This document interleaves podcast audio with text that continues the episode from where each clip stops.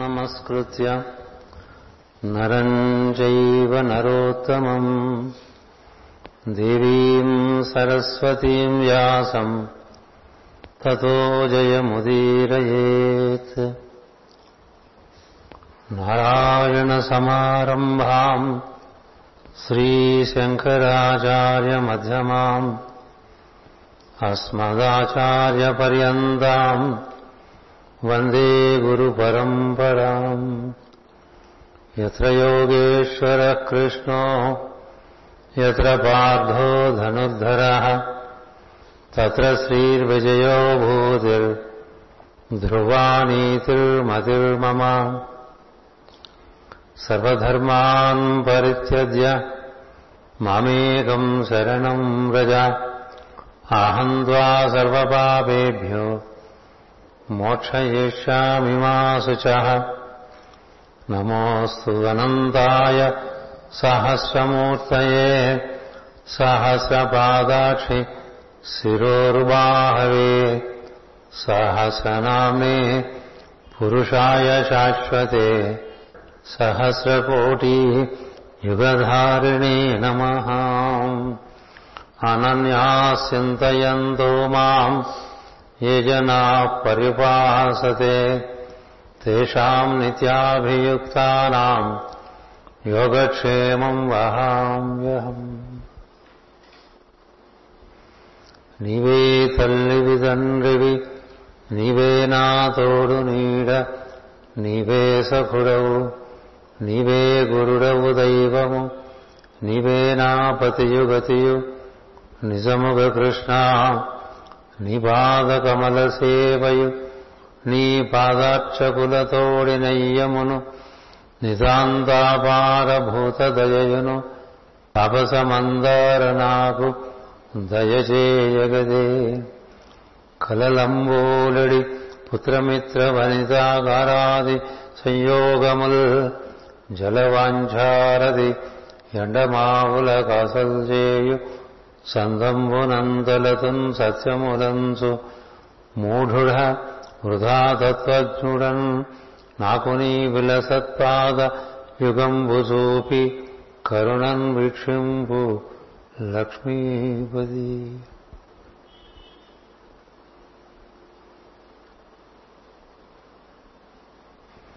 పలికెడిది భాగవతమట పలికించు విభుండు రమభద్రుండట నే పలికిన భవహరమగునట వెరుండు గాథ పలుకగ భాగవతము తెలిసి పలుకుట చిత్రంబు సూలికైనను తమ్మి చూలికైనను విభురచనుల వలన విన్నంత కన్నంత తెలియవచ్చినంత తేటపరతు.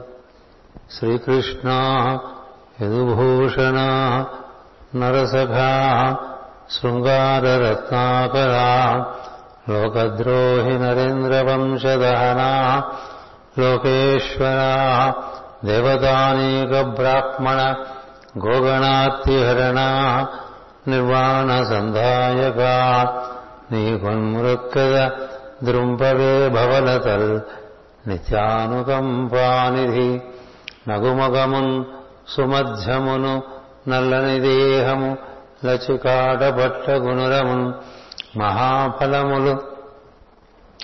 అంజిత కుండల కర్ణముల్ మదే భగతియు నిలవేణియు కృపారు దృష్టియు కల్గు వెన్నుడి ముగ పొడసూపుగాక కనుమూసిన ఎప్పుడు విచ్చినప్పుడు లలిత స్కంధము కృష్ణమూలము సుకాలాపాభిరామంబు. మంజులతాశోభితమన్ సువర్ణ సుమన సుజ్ఞేయమన్ సుందరోజ్వల వృత్తంబు మహాఫలంబు విమల వ్యాసాల బలంబునై వలయన్ భాగవతాక్ష కల్పతర్వుర్విన్ సద్విజశ్రేయమై.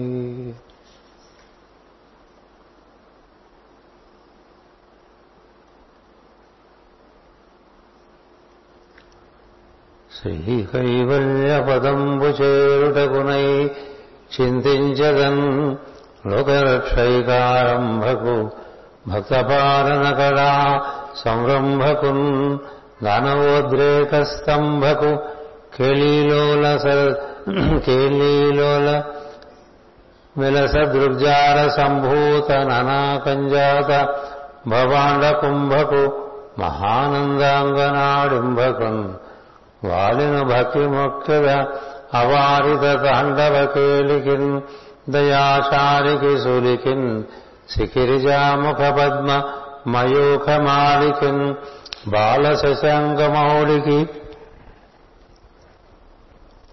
కపాలికి మన్మద గర్భ పర్వతోన్మౌలికి నారదాది ముని ముఖ్య మనస్సరూరుహారికి ఆదత సేవ చేసద సమస్త చరాచర భూత సృష్టి విజ్ఞాతకు భారతీ హృదయ సౌఖ్య విధాతకు వేదరాశి నిర్ణేతకు దేవతానికరనేతకు కర్మషచేతకున్ అతత్రతకున్ దాతకున్ నిఖిలలోక శుభప్రదాతకున్ ఆదరమొప్ప మృక్కిడుదున్ అతిసుత హృదయానురాగ సంపాదికి రోషభేదికి ప్రసన్న వినోదికి విఘ్నవల్లికాచ్ఛేదికి మంజువాదికి అశేష జగజ్జన నందవేదికిన్ మోదక ఖాదికిన్ సమగమూషక సాదికి సుప్రసాదికిన్.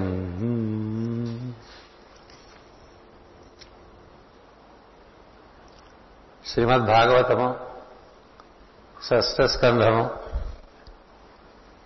దక్ష ప్రజాపతి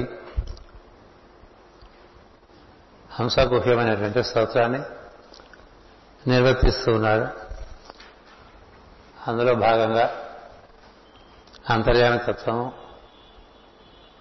గుణములచే సృష్టి యొక్క అల్లిక గుణముల అల్లికలో ప్రపంచాన్ని చూస్తున్నప్పుడు అంతర్యామి అదృశ్యమైపోవటం అంతర్యామిని చూస్తున్నప్పుడు ఈ గుణ సహితమైనటువంటి సృష్టి మరుగవటం ఈ రెండింటి మధ్య జీవుడు జీవుడు సతమతమతో ఉంటాడనేటువంటి విషయాన్ని ఆవిష్కరించాడు. గుణములు ఆశ్రయించిన వారికి నీవు కానరావు. తత్వబుద్ధితో వెదుగు వారికి కూడా నీవు మొదట కానరావు. మొదట నుండి నీవై ఉండి ముక్తి అనే ప్రేరణకు పరమావధిగా ప్రకాశించుతుందువు అని చెప్పాడు. గుణములను ఆశ్రయించిన వారికి నీవు కానరావు. తత్వబుద్ధితో వెతుకు వారికి కూడా నీవు మొదట కానరావు.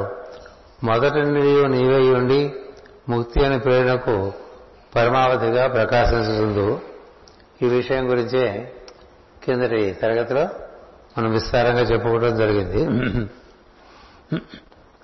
తమ నుండియే గుణములు ఉద్భవించడం తమ నుండి ఏ గుణములు ఉద్భవించడో ఆ గుణములలో చిక్కుకున్న జీవునకు జీవుల మనస్సులకు నామరూపాధికములు కనిపించలే గాని అంతర్యామి కనిపించడు దానితో జీవుడు వేదాంతి గుణముల ఎడల వైరాగ్యము చెంది యథార్థ స్వరూపము చూస్తున్నాం ఇట్లు చేయుట కూడా గుణమే. కనుక వేదాంత యథార్థ స్వరూపముగా మాత్రమే మొదట అంతర్యామి కనిపించదు. కనుక మల్ల గుణములతో దాగి నిజస్వరూపము కనిపింపకుండాను. యథార్థ స్థితిగా యత్నించు వారిలో కూడా ఎవరి దేవుడి ఎవరి దేవుడు వాడికి ఎవరి మతము వారిది ఎవరి గుణముగా కనిపించి ఎవరికి వారికి గుణములుగా కనిపించి బుద్ధులాడుకున్న సుందరం మోక్షమను ప్రేరణకు పరమావధి రూపము పరమావధి రూపము నారాయణుడు అనగా ఎవని కిటికీలో నుండి వానికి కనిపించు ఆకాశం వలె ఎవరికున్న జ్ఞానమును బట్టి వానికి మోక్షముపై గల అభిప్రాయం దర్శనమిస్తును. నారాయణుడు అనేక మోక్షావస్థల మీదుగా సోపాన క్రమముగా ఈ జీవులను ఆకర్షించి గునిపోవచ్చుడును కామకుడు చెంచల స్త్రీలకు ప్రలోభము చూపించి మెట్లెక్కించుకొనుచు ఏకాంత భవనములకు కొనిపోయినట్లు మోక్షమునకు మోక్షమును పదముతో మురిపించి జీవులకు తాను పరమావధిగా తోచుచుండును. సాధన నిజముగా పరిపూర్తి చెందినప్పుడు మొదటి నుండి ఈ చరమ సోపానం వరకు అన్నిటి అందునూ తానే ఉన్నానని సత్యము దర్శనమిస్తున్నాం అంతకుముందు తాను అజ్ఞాన స్థితులుగా చూసిన తావులందు కూడా భగవంతుడే ఉన్నట్లు తెలియదు. ఈ భగవతత్వం మనం కొన్నిటి ఎందుకు చూడటం కొన్నిటి ఎందుకు చూడకపోవటం కొన్నిటి ఎందుకు మనకు కూడా మనకు ఉండేటువంటి పరిణితి ఎందు పరిణితిని బట్టి గుర్తు రావటం గుర్తు రాకపోవటం అట్లా జరుగుతూ ఉంటుంది. ఈ జరుగుతున్నది మొత్తం అంతా కూడా మొట్టమొదటి నుంచి మనం ఈ దైవ దర్శనం కోసం చేసే ప్రయత్నంలో కొంత నిరాకరించడం ఉంటుంది కొంత మళ్ళీ ఆదరించడం ఉంటుంది ఇట్లా సాగిపోతూ ఉంటుంది. ఇలా సాగిపోయిన తర్వాత చెట్టు చివరి వరకు చేరిన తర్వాత ఈ మొత్తం అంతా కూడా దైవమే అని తెలుస్తుంది. అంచేత అజ్ఞానం సో మెట్ల ఆ సోపానంలో బయలుదేరి వెళ్తున్నప్పుడు ఇది కాదు ఇది కాదు ఇది కాదు అనుకుంటూ ఒక్కొక్క దాన్ని దాటుకుంటూ ముందుకు వెళ్ళి ఇంతకన్నా ఉత్తమమైన ఉత్తమమైన పద్ధతిలో అంతర్యామిని అనుభవించేటువంటి ఒక ప్రయత్నం చేస్తూ ఉంటాం. ఈ కాదనవన్నీ కూడా చెట్టు చెడుకు ఏం తెలుస్తుంటే అవన్నీ ఉండబట్టి కదా మనం ఇంత దూరం వచ్చామని తెలుసు. అందుకని ముందు మెట్లు లేకుండా తర్వాత మెట్లు ఉండవు కదా.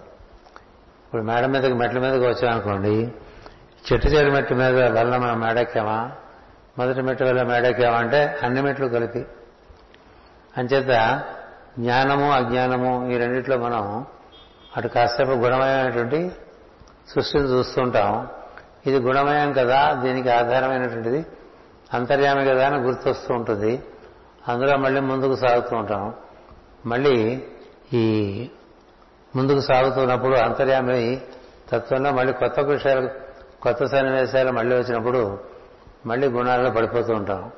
మళ్ళీ గుణాల్లో పడిపోయి అవి కొంత అవగతమై కొంత మనకి దాని కూర్చున్నటువంటి అనుభవం కూడా జరిగినప్పుడు దాన్ని కూడా అంతర్యామిగా చూడటం అనేటువంటి భావన చేయడం మొదలుపెడతాం ఇట్లా ప్రతినిత్యం కొత్త కొత్త విషయాలు చూసినప్పుడు గుణం పరంగా చూడటం అది క్రమంగా అలవాటు అయిపోయిన తర్వాత అందరూ అంతర్యామిని చూడటం. ఇట్లా సాగుతూ ఒక్కొక్క మెట్టుకుంటూ ఎక్కుకుంటూ పైకి వచ్చేస్తాం ఇలా పైకి వచ్చిన వాడికి చెట్టు చివరికి ఏం తెలుస్తుందంటే ఈ మొత్తం సోపానం అంతా కూడా అంతర్యామే నిండి ఉన్నాడు. అందుకని కొన్ని ఎక్కిన తర్వాత ఇంకా అక్కర్లేదు అనేది మనకి తెలిసి రావచ్చు కానీ అందరికీ అక్కర్లేదు అనకూడదు. మామూలుగా మనం ఇప్పుడు ఒక స్థితిలో ఉన్నప్పుడు కొన్ని కొన్ని సాధనలు అనండి ప్రయత్నములు అనండి దైవాలను గుర్తు చేసే మనవి కొన్ని మనం మార్చుకుంటాం మనకు ఉండేటువంటి పరిస్థితిని బట్టి మనకున్న అవగాహన బట్టి అదే పరిస్థితిలోకి ఇంకోళ్ళు ప్రవేశిస్తారు. మనం ఏవైతే దాటి బయటకు వచ్చామో అందులోకి వాళ్ళు ప్రవేశించినప్పుడు వాళ్ళకి అవి అక్కర్లేదు అనకూడదు ఎందుకంటే ఒకప్పుడు మనకు కూడా అవి కావాల్సినదే మనకి కావాల్సినవి మనం దాటిన తప్ప మనకి కావాల్సి దాని యొక్క అవగాహన మనకు కలిగి అటుపైన మనం దాంట్లోంచి బయటపడి ఇంకొంచెం లోతుగా చూడటం అనేటువంటి నేర్చుకున్న తర్వాత కొన్ని కొన్ని విధానాలు మనం మానేసుకుంటూ వస్తూ ఉంటాం. అది ప్రతి ప్రతి వ్యక్తి ఎవరికి వాడుగా తనకున్నటువంటి అనుభవంలోంచి దాన్ని అట్లా మనసుకుంటూ వస్తూ ఉంటారు అట్లాగే మనం ఈ ఈ పూజలు పునస్కారాలు నుంచి మానస పూజలోకి రావటం మానస పూజలోంచి ధ్యానంలోకి రావటం ధ్యానంలోకి నుంచి నిత్య స్మరణలోకి రావటం ఇలా మనం క్రమంగా సోపానంలో అంతర్యామి స్మరణ చేయటంలో విధానాలు మార్చుకుంటూ వస్తుంది ఒక్కొక్కళ్ళు ఒక్కొక్క స్టేషన్లో ఉంటారు. ఉన్నప్పుడు మనం ఇప్పుడున్న స్టేషను మాత్రమే సత్యం మిగతాది అసత్యం అనేటువంటి భావన కూడా కలుగుతుంది. ఎందుకని? ప్రస్తుతం అది నీకు సత్యం కాబట్టి. నీకు సత్యం తోచింది? నీకే సత్యం. అందరికీ సత్యంగా కొంతమందికి ఉపచారాలతో పూజ చేయడం సత్యం. కొంతమందికి మానస పూజ చేసుకోవడం సత్యం. కొంతమందికి ధ్యానం చేసుకోవడం సత్యం. కొంతమందికి ఆహార ఆహార్నిశలో నామస్మరణ చేసుకోవడం సత్యం. ఇట్లా రకరకాలుగా గోచేస్తూ ఉంటుంది. కొంతమందికి అన్నిటి అందు ఉండేటువంటి అంతర్యామిని వాటి మీద తేలుతున్నటువంటి గుణాలని పరిశీలిస్తూ చూస్తూ ఉండటం సత్యం. ఇట్లా మనకి రకరకాలుగా చెప్పారు కదా తన హృద్ భాషల సఖ్యమును శ్రవణమును దాసత్వమును వందనార్చనములు ఆత్మలో నిర్గయం ఇవన్నీ మనకి చెప్పినవన్నీ కూడా జీవుని యొక్క పరిస్థితిని బట్టి అనుభవాన్ని బట్టి ఒక్కొక్క సమయంలో ఒక్కొక్కటి సత్యంగా తోస్తూ ఉంటుంది. నీవున్న స్టేషన్లో నీకే సత్యమో అదే అందరికీ సత్యం కాక్కర్లేదు. కొంతమంది వెనుకగా ఉండవచ్చు కొంతమంది ముందుగా ఉండవచ్చు. ఏది ఏమైనప్పటికీ ఇన్ని రకాలుగా గోచరిస్తున్న అన్నీ కూడా ఒకే అంతర్యామిని కూర్చుని భావన చేసేటువంటి విధానంలో రకరకాలైనటువంటి పద్ధతులను తెలిసి ఈ మొత్తాన్ని అంగీకరించడం అనేటువంటి ఒక స్థితి వస్తుంది. అప్పుడు ఎవరు ఏ విధంగా భగవంతుని ఆరాధన చేస్తున్నా మనం నిరాకరించవలసిన పరిస్థితి రాదు. మనం దాన్ని నిరాదరణ చేయవలసిన పరిస్థితి రాదు. ఎందుకంటే అది కూడా ఒక పద్ధతి. అది కూడా ఒక పద్ధతి. అట్లా గుడిమెట్లు అన్ని కడుక్కుంటూ బొట్లు పెట్టుకుంటూ కొండలెక్కినటువంటి వాళ్ళు వాళ్ళు దేవుని చేరుకున్న వాళ్ళు ఉన్నారు. గుడి చుట్టూ పొట్లు దండాలు పెట్టిన వాళ్ళు ఉన్నారు. గుళ్ళో పూజలు చేసిన వాళ్ళు ఉన్నారు. అక్కడే కూర్చుని తపస్సు చేసుకున్న వాళ్ళు ఉన్నారు. ఎన్నో రకాలుగా నారాయణ దర్శన స్పర్శ ప్రయత్నంలో జీవులు ఉంటారు.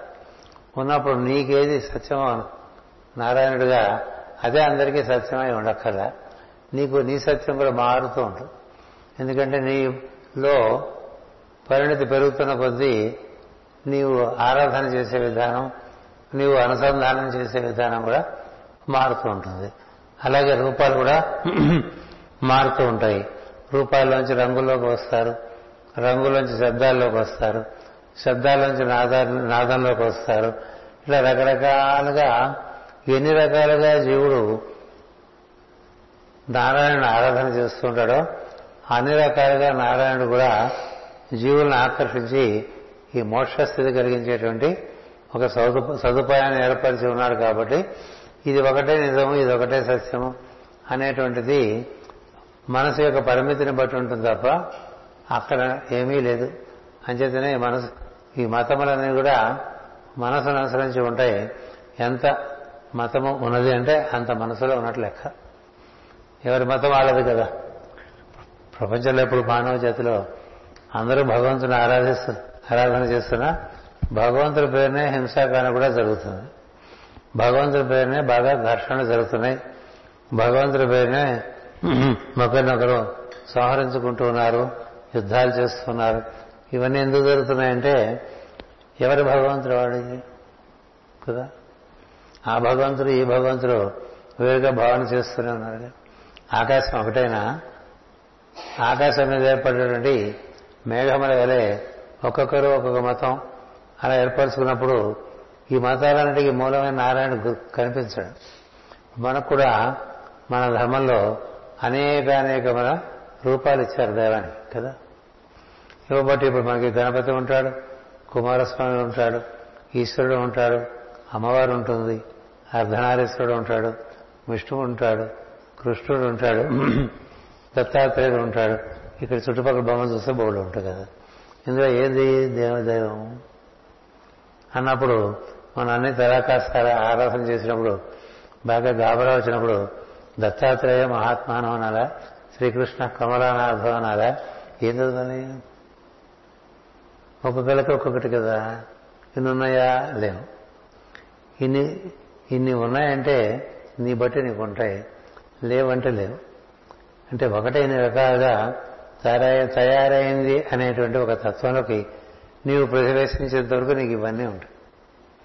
అందుకనే వైష్ణవం ఉంటుంది శివము ఉంటుంది గణపతి ఆరాధన ఉంటుంది సూర్య ఆరాధన ఉంటుంది అమ్మవారి ఆరాధన ఉంటుంది ఏవో అన్ని రకాల ఆరాధనలు ఉన్నాయి మనకి. ఇవి ఈ ఒక దాంట్లోంచి అంతలోకి వెళ్ళవచ్చు. ఇట్లా ఇన్నిగా కనిపిస్తున్నప్పుడు దేనిని నువ్వు అనుసరించాలంటే నీకు ప్రస్తుతం ఏది నారాయణ స్వరూపం అని అంతఃచేతనలో బాగా నిశ్చయంగా ఉన్నదో దాన్ని పట్టుకుని మనం ముందుకు వెళ్ళిపోతూ ఉండాలి. వెళ్తుంటే క్రమంగా నీలో వికాసం కలిగినప్పుడు అన్నిట్లో ఉన్నది అదే అని తెలుస్తుంది. అన్నిట్లో ఉన్నది అదే అని తెలిసినప్పుడు నీలో ఏ విధమైన భేదము లేనప్పుడు అప్పుడు నీకు నారాయణ స్థితి సవ్యంగా అర్థమవుతుంది.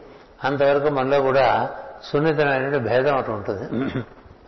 ఒక అభిషేకం చేసిన దానికిను ఒక అమ్మవారి పూజ చేసిన దానికి మనలో భేదం ఉందనుకోండి. ఒక అభిషేకం చేసిన దానికి ఒక విష్ణు సహస్రామంతో ఒక అర్చన చేసిన దానికి మనసులో భేదం ఉందనుకోండి. ఎందుకుంది? అదేగా? అది ఎలాంటి భేదం అంటే ఒకే గోధుమ పిండితో చేసిన పూరి తినడానికిను చపాతీ తినడానికి ఉన్న భేదం. రెండు గోధుమ పిండి అయినప్పటికీ పూరి కొంతమందికి ఎక్కువగా ఉంటుంది. ఇష్టంగా కొంతమందికి చపాతీ ఎక్కువగా ఉంటుంది. క్రమక్రమంగా అది పూరి గోధుమ పిండే ఇది గోధుమ పిండే అని తెలిసే పరిస్థితి వచ్చేంత వరకు రెండింటి ఎందుకు కొంత ప్రత్యేకమైన ఆకర్షణ ఉంటుంది. కదా? అందుకే నీకు పూరి ఇష్టమా చపాతీ ఇష్టమా అని అడిగితే పూరి ఇష్టం అని చెప్పేవాళ్ళు కొంతమంది చపాతీ ఇష్టం అని అనేవాళ్ళు కొంతమంది కదా. ఎందుకు ఇష్టం? రెండు గోధుమ పిండే కదా. కదా? అంచేత నీకు నారాయణ గోచరణం అవటం అనేది నీకుగా ప్రతి వారికి ఒక్కొక్కరికి నారాయణ గోచరిస్తుంటాడు. ఇవన్నీ కలిపి మూలంలో ఒక నారాయణుడు ఒకడు ఉండబట్టి కదా ఇంతమందిగా గోచరిస్తున్నాడు. అందుచేత ఆ నారాయణ స్థితి తెలిసేంత వరకు ఈ స్థితులు తప్పవు. ఎందుకంటే జీవులు గుణములు కుణదేమి ఈ రెంటి మధ్య ఆకాశము మబ్బులు ఆకాశము మబ్బులు ఆకాశము మబ్బులు. మబ్బులు ఉన్నప్పుడు మబ్బులే కనిపిస్తాయి ఆకాశం కనపడదు. మబ్బులు లేనప్పుడు ఆకాశం కనిపిస్తుంది. మబ్బులు ఉన్నప్పుడు మబ్బులు వెనకాల వెనకాల ఆకాశం అన్నది అని గుర్తు ఉండి ఈ మబ్బులు వచ్చిపోతూ ఉంటాయని గుర్తున్నది అని తెలిసిందనుకోండి అది పరిపూర్ణమైన అవగాహనగా ఉంటుంది. ఆకాశం ఎప్పుడు ఉంటుంది మబ్బులు వచ్చిపోతూ ఉంటాయి. మబ్బులు రకరకాల ఆకారాల్లో ఉంటాయి. రకరకాల రంగుల్లో ఉంటాయి. అట్లాగే ఒకే ఒక తత్వము అంతర్యామ తత్వం ఉండగా దాని పైన గుణముల కారణముగా రకరకాలైనటువంటి రంగులు రూపములు ఏర్పడుతూ ఉంటాయి ప్రవర్తనలు. ఈ రంగులు రూపములు ప్రవర్తనలకు ఆధారమైన తత్వాన్ని దర్శిస్తుండడం అనేటువంటిది స్థిరమైన చిత్తం ఉండే వాళ్ళకి ఏర్పడుతూ ఉంటుంది. అది ఏర్పడే లోపల కొన్ని కొన్నిసార్లు ఇటు ఆకర్షింపబడుతూ ఉంటారు. ఇదే అదనుకుంటారు అయినప్పటికీ తప్పలేదని చెప్తున్నారు. ఎందుకంటే గుణములు కూడా నారాయణ నుంచి ఏర్పడినవే కాబట్టి భగవద్గుణములలో భగవంతుని దర్శనం చేయడం అనే విధానం ఉంటుంది. అందుకని భాగవతం అంతా కూడా సద్గుణ శ్రేయమై ఉండి అంద భగవంతుని యొక్క సద్గుణములు భక్తులందు ఎలా భాషిస్తున్నాయో అని వివరించుకుంటూ చెప్పుకుంటూ వస్తారు. ఎందుకంటే భగవత్ గుణములను మనం బాగా ఆశ్రయించి అభ్యసించి ఆరాధన చేస్తుంటే భగవంతుని యొక్క స్పర్శ లభించే అవకాశం ఉంటుంది. క్రమముగా గుణములు దాటినటువంటి భగవంతుని కూడా మనం చేరుకునేటువంటి అవకాశం ఉంటుంది. అది ఇక్కడ వివరించడం జరుగుతుంది. అన్ని దేహముల ఎందు నీవే స్థానము కొని వారికి కూడా స్థానం ఏర్పరిచితివి. నీతో వారికి కూడా దేహముల ఎందు పొత్తు కూర్చితివి నీవు పొద్దు కుదిసినను ఆ జీవుడు కుదుర్చుకునలేకపోతున్నాడు అతడు గుణములలో ఉన్నాడు. నీవు గుణములలో అంతర్యామిగా ఉన్నావు. ఇద్దరు గుణములు గలవా గలవారే. అతడు గుణములలో చిక్కుకుని ఉన్నాడు. నీవు గుణములకు అధిపతిగా ఉన్నావు. ఇటు సంబంధం ఏర్పరచుకున్న నీకు నమస్కరించను. అట్నుంచి ఆయనకి ఇబ్బంది ఏం లేదు. ఆయన గుణముల్లో ఉన్నవాళ్ళని గుణములకి అతీతంగా ఉన్నవాళ్ళని అందరితోనూ చక్కగా సంబంధం పూసుకుని ఉంటాడు. ఎందుకని? అతడే మూలం కాబట్టి. కానీ గుణములలో ఉన్నవారు ఒక్కొక్కసారి గుణమయం అయిపోతూ ఉంటారు. అప్పుడు సంబంధం పోతూ ఉంటుంది. గుణమయం కాకుండా ఉన్నప్పుడు సంబంధం ఏర్పడుతూ ఉంటుంది. అలా ఉన్నప్పటికీ కూడా వారి వారితో నువ్వు పొత్తు కుదుర్చుకున్నావు. భగవంతునికి మనతో ఎప్పుడూ పొత్తు ఉంది. మనకు భగవంతుని అందు పొత్తు ఉండటం లేకపోవడం అనేది మన యొక్క ప్రయత్నం బట్టి ఉంటుంది. అంతే కదా? పగల సూర్యుని కాంతి ఎప్పుడూ ఉంటుంది. మనకు దాంతో అనుసంధానం ఏర్పరచుకుంటే మనకు ఉంటుంది సూర్యకాంతి. కానీ సూర్యునికి మనం ఎప్పుడూ ఉన్నాం. అంచేత మనకన్నా అతీతమైనటువంటి స్థితిలో ఉన్నటువంటి అంతర్యామికి మనతో ఎప్పుడూ జీవులందరితోనూ పోతూ ఉంటుంది. అందుకనే అందరి జీవులను నీవు ఉన్నావు. నువ్వు అందరి జీవుల్లోనూ స్థానం ఏర్పరచకుండా ఉన్నావు. అంతేకాదు వాళ్ళకు కూడా స్థానం ఏర్పరిచావు. అతడు మన ఎందు ఉన్నప్పుడు స్థిరంగా కుదురుగా ఉంటాడు. మనము అతని ఎందు అంత స్థిరముగా కుదురుగా ఉన్నాం స్థిరంగా ఉన్నప్పుడు మనకి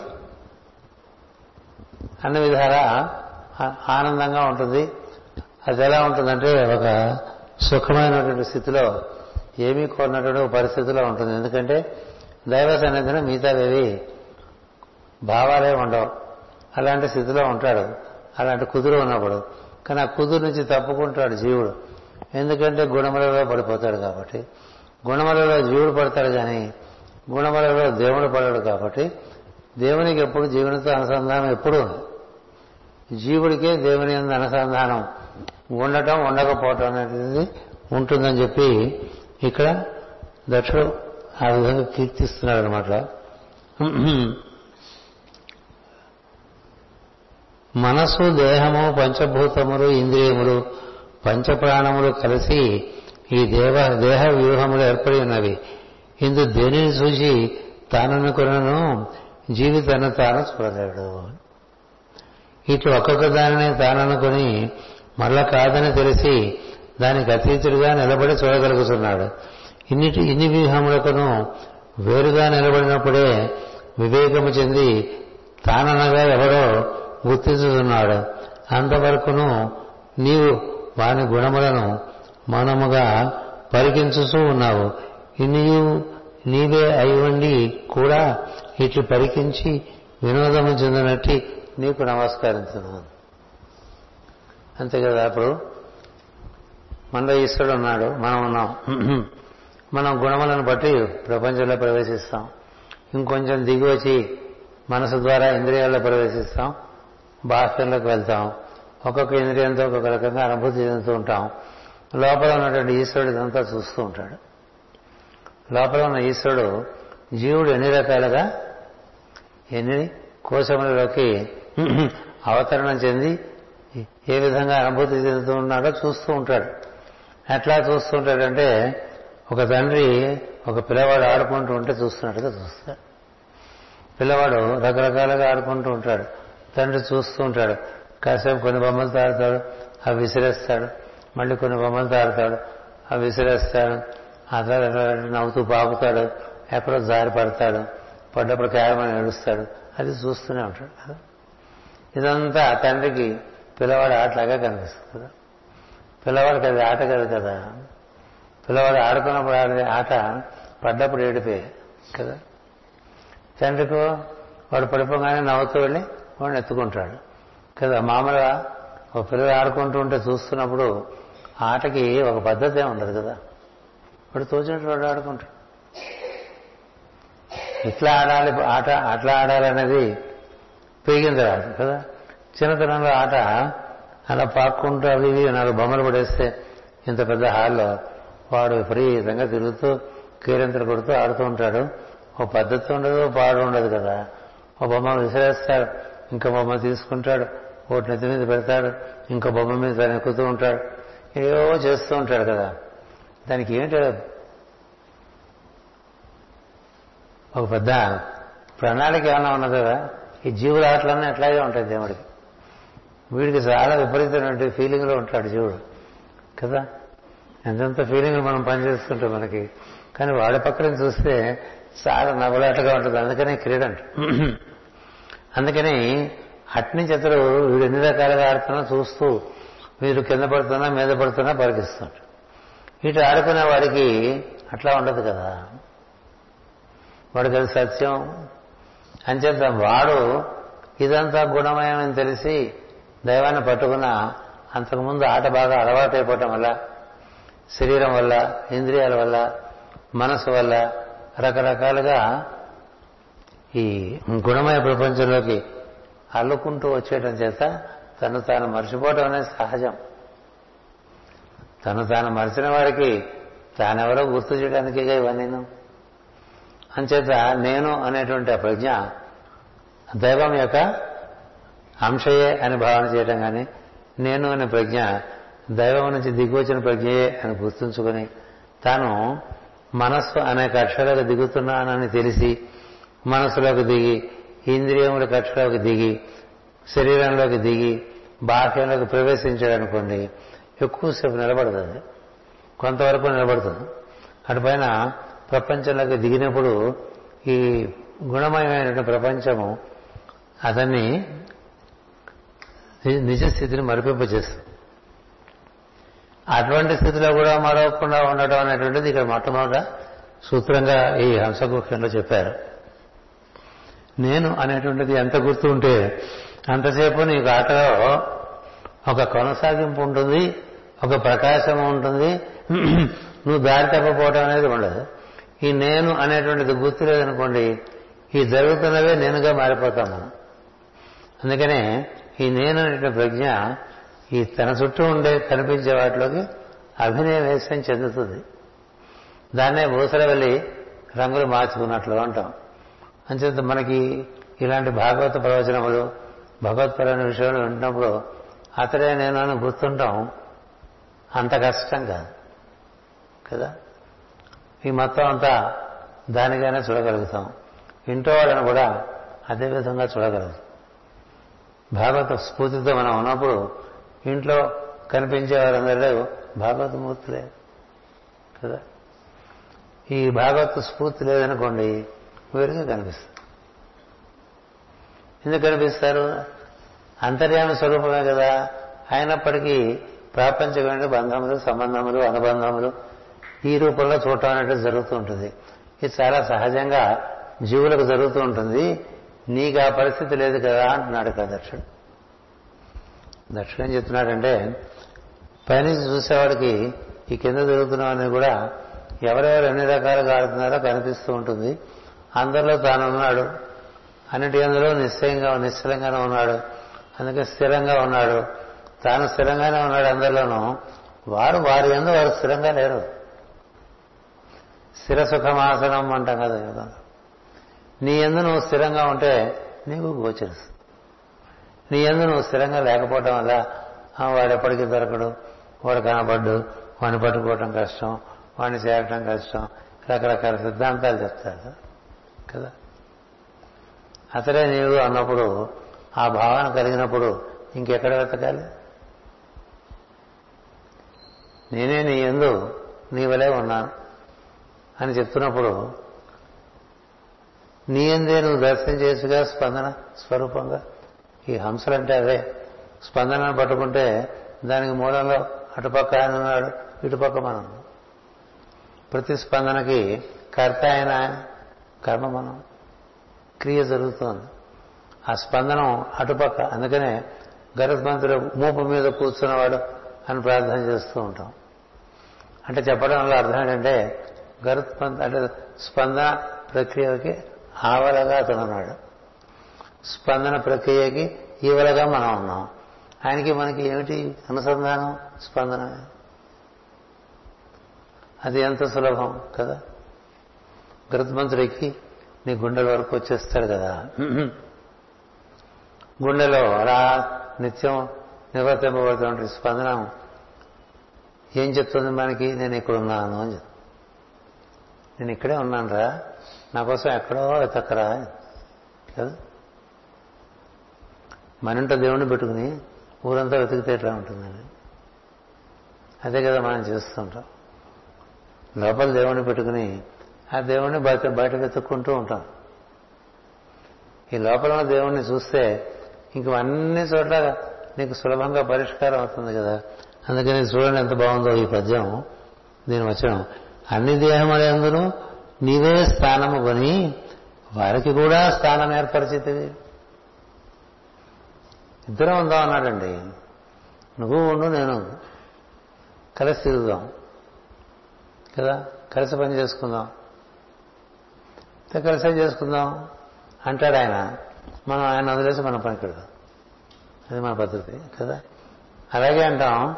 మన మన దారి మనం వచ్చేస్తాం. పొద్దునే లేవగానే ఇప్పుడు ఆయన ఎప్పుడూ ఉన్నాడు. ఆయనతో కూడనే నువ్వు పని చేసుకోవచ్చు. ఆయనతో కూడకుండా కూడా చేసుకోవచ్చు. ఛాయస్ నీదే కదా? కూడి ఉన్నావా? కూడి లేవా? కూడి ఉంటే ఒక రకంగా కనిపిస్తుంది. కూడి లేకపోతే ఇంకో రకంగా కనిపిస్తుంది. కూడున్నది కూడి చుడుతా నాంచారి అని పాట పాడాడు అన్నమయ్య ఆ బేబీ బీబీ నాంచారి కూడా ఆయన భక్తురాలే కదా ఆయనే చేరింది ఆవిడ కూడా. అందుకని ఆవిడ ఏం చేసిందంటే లోపల ఎప్పుడూ కూడిపోయింది అంతే. ఇప్పుడు లోపల కూడిపోయిన వాళ్ళని ఎవరు తీసేయగలండి అదేమిటి ఆవిడ ఎందుకు వచ్చిందని అడిగారు అనుకోండి అంటే నేనేం చేయలేదే ఆవిడ కూడిపోయింది నాతో అని. అది కృష్ణతత్వం. కృష్ణతత్వంలో ఉండేది ఏంటంటే కూడిన వారిని ఎవరిని కాదండు. చేరిన వారిని చేరదీయుడు రెండు ఉన్నాయి కదా? చేరిన వారిని చేరదీయుడు కూడిన వారిని కాదనరు ఎంతమంది మీకు అని అడిగితే ఇంటి ఎంతమంది కూడుంటే అంతమంది. ఇది పురుషతత్వం ఎందుకని? వాటిలో కూడిపోయారు. కూడిపోవడం ఏంది అదే అనుభూతి వాళ్ళకే వస్తుంది. నీలో ఉన్న ఈశ్వరుడితో నువ్వు కూడిపోతే నేను నీకు అనుభూతి ఇవ్వనంటానికి వీలే ఉంటుంది.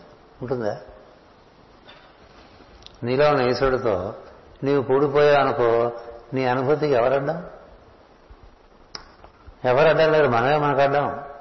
మనమే దూరం చేసుకుని ఎక్కడో ఉన్నాడని కూడా అక్కడెక్కడో ఉంటాడు.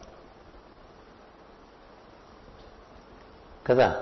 అదిగో అల్లదిగో శ్రీహరివాసము అని అన్నప్పుడు ఒక సోదరుడు నా దగ్గరికి వచ్చి జగదురు పెట్టారు అదిగో అల్లదిగో అన్నాడు కదా గురుగారు ఇదిగో ఇల్లు ఇదిగో అనొచ్చు కదా అన్నట్టు అనొచ్చు ఆయనకు ఆ సత్యం నీకు ఈ సత్యం అని చెప్పి.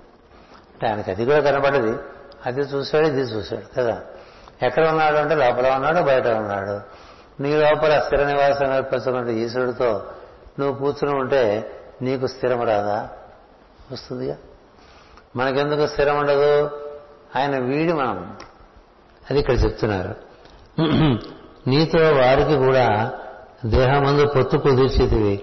నీవు పొత్తు కుదిర్చినను ఆ జీవుడు కుదుర్చు కుదుర్చుకొనలేకున్నాడు. అదే వచ్చిన అదే సమస్య. అతడు గుణములతోనున్నాడు. నీవు గుణములలో అంతర్యామిగా ఉన్నావు. ఇద్దరును గుణములు కలవారే అతడి గుణములలో చిక్కుకున్నవాడు. నీవు గుణములకు అధిపతివి ఆయన గుణములు అధిష్ఠించమంటం చేత ఆయన చిక్కుకోడు. ఈయన గుణములకు లోబడి ఉండటం చేత చిక్కుకుంటాడని అంటే గుణములు అంటే ఏమిటి? మనకి ఇచ్చా జ్ఞాన క్రియలాగా రజస్సు తమస్సు సత్వము మూడు గుణములలోంచి చూస్తూ ఉంటాం మనం. ఇలా చూస్తున్నాం అనుకోండి తటస్థంగా ఎక్కువసేపు ఉండలేము తటస్థంగా ఉండలేక ఇందులో కొన్ని నచ్చడం మొదలైపోతుంది కదా కొన్ని నచ్చకపోవడం మొదలై రెండు వస్తుంది. నచ్చటం ఎప్పుడు వస్తుందో నచ్చకపోవడం కూడా అప్పుడే వస్తుంది. కదా? అందుకని నచ్చడం నచ్చకపోవడంగా చూడటంగా ఉంటుంది అప్పుడు. నచ్చడం నచ్చకపోవడంగా చూస్తున్నప్పుడు యథార్థ స్థితి గోచరించదు. అందుకని ఈ గుణమయ ప్రపంచానికి మొట్టమొదట ఈ తటస్థితిలోంచి మనం ఒక రాగంలోకి రావటం వల్ల ఆ రాగం వల్ల ద్వేషణం కూడా తెలియకుండా వచ్చేస్తుంది. ఒకటి ఎక్కువ కోరుకున్నామంటే ఇంకోటి తక్కువ కోరుకున్నట్టే కదండి. కదా? మరి అలా అయిపోయినప్పుడు నీకు స్థిరత్వం పోతుంది. ఆ స్థిరత్వం పోయినప్పుడు నువ్వు గుణములలోంచి చూస్తావు. ఈ గుణములలోంచి చూస్తే గుణాతీతంగా ఉన్నది కనపడదు. కనపడదు. మనకి ఎప్పుడు ఉదాహరణ చాలా ఇస్తుంటారు. ఆడవాళ్ళ జేబురుమాలు ఎక్కువ చెప్తూ ఉండేవాడు పూర్వకాలం. ఎందుకంటే ఇప్పుడు జేబురుమాలు అనే ఒకే రకంగా ఉంటాయనుకోండి పూర్వకాలం రకరకాలుగా అల్లిగలు దాని మీద చేసుకునేవారు ఈ చేతిరుమాలకి. ఎన్నో రకాలుగా అల్లికలు చేసి అందంగా చేతిరుమాలు ఉండేది. ఆ చేతిరుమాల మీద అల్లికలు చూస్తే అది చేతిరుమాలు అనేటువంటిది ఒక గుడ్డ అని మర్చిపోయే స్థితి వస్తుంది. కదా? ఓ మంచి తివాసి ఉందనుకోండి దాని మీద రకరకాల బొమ్మలు ఉన్నాయనుకోండి. మనకి తివాసి కన్నా దాని మీద బొమ్మలే ఎక్కువ ఆకర్షణీయంగా గోచరించి తివాసి కనపడదు. అలాగే ఎన్ని మనకి గోచరించే వస్తువులు కనపడతాయో అంతవరకు అసలు వస్తువు మరుగైపోతూ ఉంటుంది కదా. అందుకనే ఒకే వస్త్రమైనా అనేకమైన దుస్తులుగా కనపడతాయి. ఒకే రంగైనా అనేకమైన రంగులుగా కనపడతాయి. ఒకే శబ్దమైనా అనేకమైన శబ్దములుగా కనపడతాయి. అంతా మనకి వైద్య వివిధత్వం చెందినప్పుడు వివిధత్వంలో ఏకత్వం దర్శనం చేయాలంటే మనకి క్రమ అది గుర్తు ఉండాలి. ఏది ఇన్ని రంగులు ఒక చోటనే పుట్టాయి కదా పుట్టుక స్థానాన్ని అప్పుడప్పుడు గుర్తు తెచ్చుకుంటూ ఉండాలి. మనలో మనం పుట్టుక స్థానం గుర్తున్నప్పుడు మిగతా గుర్తు పెట్టుకోవడం సులభం అవుతుంది. మళ్ళా మన పుట్టుక స్థానం మనం మర్చిపోయినప్పుడు మనం ఎన్ని రకాలుగా గుర్తు పెట్టుకుందాం అనుకున్నా మనసు ఇంద్రియములు శరీరంలోకి దిగిరాగానే ఈ మూల వస్తువు మర్చిపోవటం అనేటువంటిది చాలా సహజంగా జరుగుతుంది అని చెప్తున్నాడు. అంచేత ఈ గుణములలో నుంచి గుణాతీతుని చూడమని చెప్తారు అందుకని సద్గుణములు గోచరించినాయి అనుకోండి ఇక్కడ భగవంతుడు ఈ గుణాల రూపాల్లో ఉన్నాడు. ఎవరైనా కృతజ్ఞతతో ఉన్నాడు ఈ కృతజ్ఞత రూపంలో ఈ జీవుడు ఎందు దైవం భాషిస్తున్నాడు. ఇట్లా గుర్తించుకునే ఒక విధానం ఇచ్చారు. ఈ సత్పురుషుల యొక్క సద్గుణములు కానీ అవతార పురుషుల యొక్క సద్గుణములు కానీ ఆ గుణముల రూపంలో దైవమే భాషిస్తున్నారనే భావన చేయడం వల్ల కొన్ని కొన్ని గుణముల ఎందు కూడా మనం దైవ సాన్నిధ్యాన్ని పొందే అవకాశం ఉంటుంది. అందుకనే రాముడు పదహారు గుణాలు చెప్తారు ముందు. రామాయణంలో కృష్ణుడు గుణాలు చెప్తారు మహాత్ముల గుణాలు చెప్తారు. ఈ గుణాల రూపంలో అక్కడ దైవమే ఉన్నాడని చూడమంటారు. ఇది గుణమైనటువంటి ప్రపంచంలో ఆ గుణములను ఆరాధన చేసుకుంటూ ఆ గుణములకు ఆధారమైనటువంటి దైవాన్ని చూసే విధానం భాగవతంలో సమగ్రంగా ఇవ్వబడ్డది. అన్- అందుకని మనకి ఆనందం కలిగించే విషయంలో అక్కడ ఏర్పడిన సన్నివేశంలో ఉండేటువంటి గుణములు కొన్ని కొన్ని రంగులు చూస్తే చాలా ఆనందంగా ఉంటుంది కనిపించగానే మనకి వికాసం కలగంగానే అక్కడ ఆ విధంగా దైవం ఉన్నాడని. అంటే కొన్ని కొన్ని వస్తువులు కనిపించినప్పుడు ఆనందం కలుగుతూ ఉంటుంది కొన్ని కొన్ని కాలాల్లో ఆనందం కలుగుతూ ఉంటుంది. కొన్ని కొన్ని వృక్షాలు చూసినప్పుడు ఇట్లా రకరకాలుగా నిష్కారణంగా మనకి ఆనందం కలిగేటువంటి సన్నివేశాలు కలిగినప్పుడు అది దైవమే అని గుర్తించారు. అప్పుడు మనకేమవుతుంది? గుణమయ ప్రపంచంలో కూడా గుణముల రూపంలో కూడా దైవాన్ని చూడగలిగేటువంటి ఓ పరిస్థితి వస్తుంది. దైవాన్ని చూడటం అనేటువంటి పరిస్థితి కలిగినప్పుడు వికాసం కలగటం కాకుండా నీలో క్రమంగా స్థిరం పెరుగుతుంది అట్లాంటి స్థిరం పెరుగుతుంటే క్రమంగా గుణములకు అతీతమైనటువంటి వాడు గుణములలో ఉన్నవాడు ఆయన భగవంతుని చూడటం అనేది తెలుసు. తెలుసు. అందుకని గుణములు ఉన్నప్పటికీ గుణములు లేకపోయినప్పటికీ అంటే ఆకాశంలో మబ్బులు ఉన్నప్పటికీ మబ్బులు లేకపోయినప్పటికీ మబ్బులో ఉన్న ఆకాశ దైవాన్నే చూస్తావు ఆకాశం ఉందో దైవాన్నే చూస్తావు మబ్బులు నల్లగా ఉన్నాయనుకోండి భయపెడుతున్నాయనుకోండి. కదా అవి ఉంటాయి కదా. ఒక్కోసారి బాగా మబ్బు వేసినప్పుడు కొంతమందికి భయం వస్తుంది. ఎందుకంటే ఉరుములు మెరుపులు కూడా వస్తాయి. అది కూడా చూసే పరిస్థితి కూడా వస్తుంది. ఇట్లా అన్నిటిలో భగవంతుని చూడడం నేర్చుకున్నప్పుడు స్థిరత్వం బాగా కుదురుతుంది. అలాంటి స్థిరత్వం నీకు ఉన్నది కానీ జీవులకు ఉండదు కదా అంటున్నాడు దక్ష- దక్షుడు ఇక్కడ. మనస్సు దేహము పంచభూతములు ఇంద్రియములు పంచ ప్రాణములు కలిసి ఈ దేవ ఈ దేహ వ్యూహములు ఏర్పడి ఉన్నవి. ఇందు దేని చూసి తాననుకున్నను దీని తను తాను చూడలేడు. అంటే మనం ఈ విధంగా ఒక్కొక్క కక్షలోకి దిగి వచ్చినప్పుడు ఈ తాననేటువంటి వాడు అతడే నేనుగా ఉన్నాను అనుకునేటువంటి వాడు నేనుగా ఉన్నాను అని ముందు ఒక మట్టి దిగుతాడు.